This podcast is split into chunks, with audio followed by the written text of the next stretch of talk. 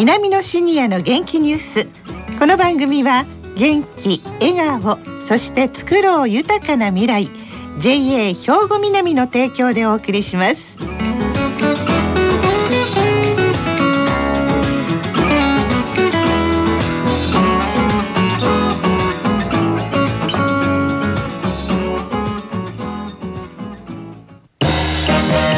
皆様の元気生活を応援する JA 兵庫南。近畿最大級の農産物直売所虹色ファーミン。おすすめは JA 兵庫南エリアの新鮮な地元農産物。皆さんおはようございます。藤原まさです。南のシニアの元気ニュースの時間です。この番組は兵庫県の高齢者大学南野学園の元気なシニアの皆さんが気になったニュースや話題を取材し、ラジオ聴きの皆さんにお伝えいたします。今日は F 班3名の方に来ていただきました。それでは自己紹介からお願いします。おはようございます。信原純子、71歳です。堤博子、66歳です。橋本武史、68歳です。はい、よろしくお願いします。よろしくお願いします。さて、今日は何ですか、橋本さん。はい、私たち F 班の今年のテーマ、輝く女性たちの第2弾は日本赤十社の声の図書奉仕団のお話です。はい。兵庫支部で25年もの間活動されています父きみこさんにインタビューをしていますのでまずはお聞きください。はい。声の奉仕団っていうのは50数年前に学生さんたちがなんか自分たちで目の不自由な方にできないかっていうことでそういうことでその時はテープでしたからね。テープをずっと編集してそれで送ってそういう交流をされてたわけなんですね。8つのグループで活動されてる。でその中のあの青年グループで今何人ほどで？今の現在の人数って言いましたら20人ぐらいいてくれるんですこの8つのグループの名前の中で「あかりの会」とか神戸 YMCA とかコスモスとか言葉の花束とかそよ風灯火とかあるんですけどこれどういうグループで分けられておられるんですかね？それはやっぱりね、あの、うん、それぞれの地域で創立されたグループがございましてね、うん、でそれが日赤さんのところでこういうの活動されてるんだったら私たちも入れていただけませんかっていうことで元は青年グループだけだったのが何々が増えこれが増えっていうことで今8つのグループっていうことになってる、うん、活動なさってる間に感動的な出会いとか心に残ることってありましたか？そうですね。あの感動的な出会いっていうのは何でも感動するんですけれども年に1回交流会っていうテープ今は CD なんですけれどもそれを聞いてくださる方と私たちと交流する場が1日あるんですあれはね11月の23日ってもう決まってるんですけれどもそこに来てくださって直に私たちのことを聞いてくださる方とお会いするっていうのはまたすごく喜びなんですよね。うん、目に障害のある方と知事さんたちのグループとの活動の出会いっていうかそのつながりはどういうふうになってるんですか？目の見えない方は目の見えない方同士のやっぱりお付き合いがあってそこであこういうテープもある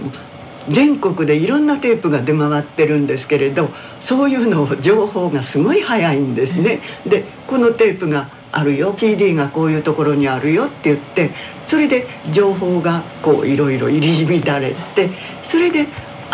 それじゃここの聞いてみようかとかいうことでね申し込まれてくるんです。それをつなぐなんかシステムかそういうところがあるんですか？そういう方はいろんなところにはテープを聞くだけじゃなくってこういう集まりがありますよとかいうやっぱりいろんなつながりがあるんですね。でそういうところで行かれておしゃべりされて情報が入ってくるんだと思うんです。私たちは本当にテープ CD を作るだけの仕事しかしておりませんのでね。それともインターネット、ね、インターネットでこう出してやるとかホームページで知らせて。すごいんですよ。私なんかはアナログの あの生活をしてるんですけど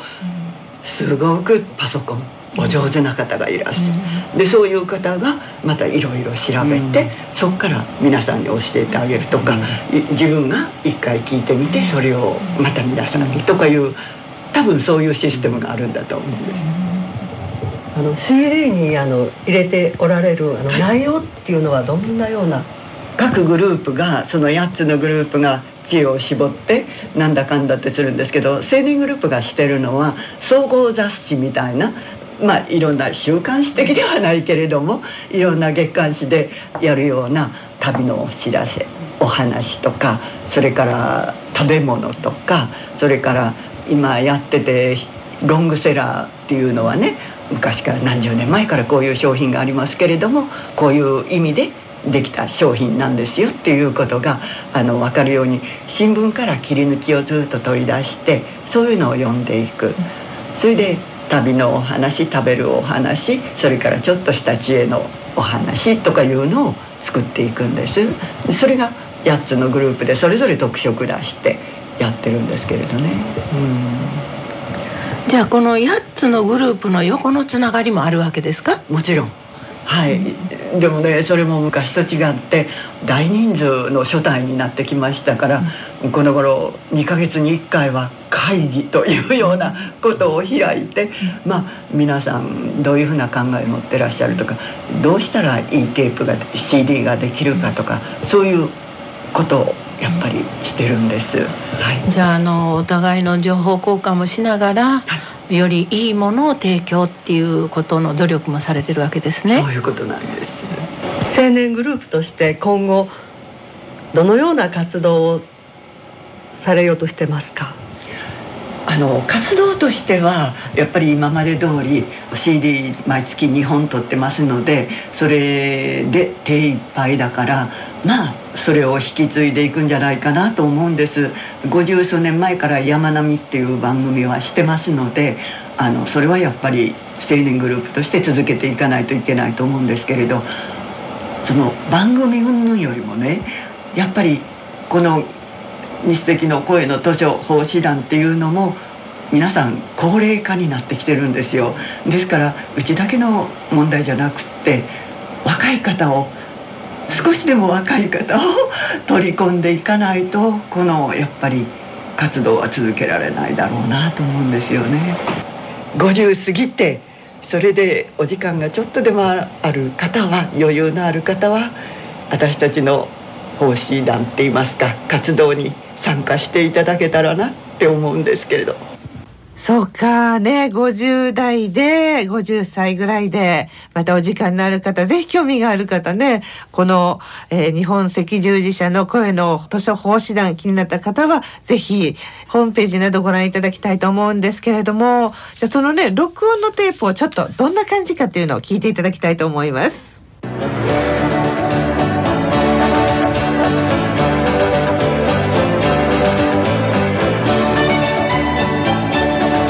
さんこんにちは。こんにちは。兵庫県恋の図書赤十字奉仕団青年グループ制作の山並2019年3月号です。本日編集に参加しておりますメンバーは大下美沙ミキサーは海老名岩尾ナレーターは菅原ひろみです。1番目は世界の旅第310回です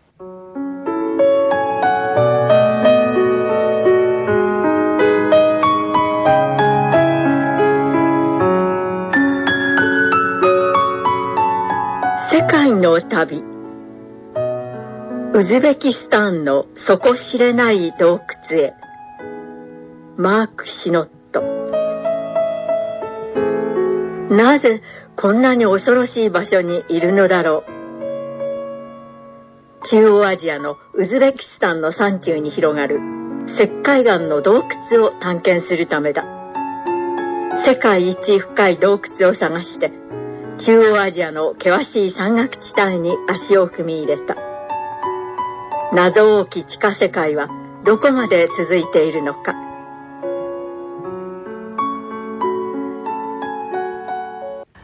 えー、なんかあったかいですよね。もう皆さん取材されていかがでしたか、堤さん。はい、まず感じたのは、はい、七さんの歯切れの良い、とても聞きやすい声。うん話し方でした、ええ。まあ、常に勉強されているんだなと思いました。はい。それから25年もの長い間地道な活動を継続されていることは本当に心から感謝をしうん。敬服の至りです。ねえそうですよね。橋本さんはいかがですか、は私はですね、えーこの声の図書奉仕団という団体のグループを存在そのものをね初めて知ったような時代でして。はい全体では50年余りねやっておられるということで、ええ非常にあの感心いたしました。はい、はいねえグループが8つもあるということですから、それぞれきっと個性的なんでしょうね。声の図書奉仕団の作品とすごい楽しみにしてらっしゃるんではないでしょうか。ねえ信原さんいかがですか？はい、あの私もね身近の方でボランティアでねあの朗読とか、はい読み聞かせとか、うんそういうことをねなさってる方は知ってたんですけれども、ええ日赤さんが主体になってなさってることは初めて知りました。はい。はい、でも素晴らしいことですうんね。やっぱり。行政が関わってくださらないと、うんこういうことは大きな範囲での対象を考えないといけませんのでええね。ええあの個人とか小さなところでやってると本当に限られた人だけの対象になりますので、ええいいことですね。ねえどんどんはい広まってほしいですよね。はい。はい。これはあの日赤声の図書奉仕団あの神戸支部に限らせていただくとあのどういうふうに頼んだらいいんですか？はい、例えばですお問いはい。日赤声の図書奉仕団兵庫支部の朗読に関してのお問い合わせ先なんですけれども、は電話番号言ってよろしいですか、はい、お願いします。ゼロ七八二四一八九二二ファックスは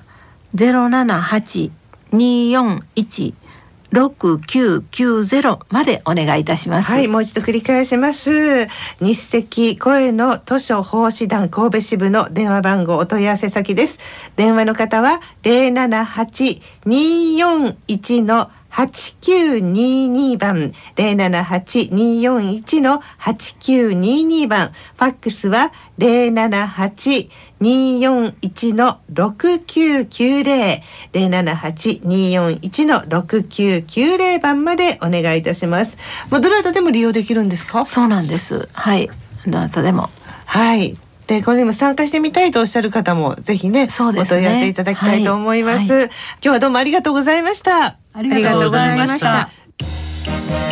皆様の元気生活を応援する JA 兵庫南。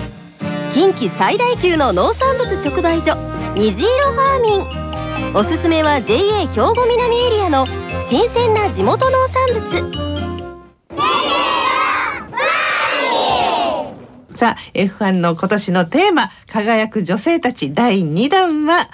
日赤日本赤十字社の声の図書奉仕団兵庫支部で活躍されています七紀美子さんをご紹介くださいました。さあ南のシニアの元気ニュース今日もお別れの時間がやってきました。この後は兵庫ラジオカレッジの時間です。このままラジオ関西をお聞きください。南のシニアの元気ニュースこの番組は元気笑顔そして作ろう豊かな未来 JA 兵庫南の提供でお送りしました。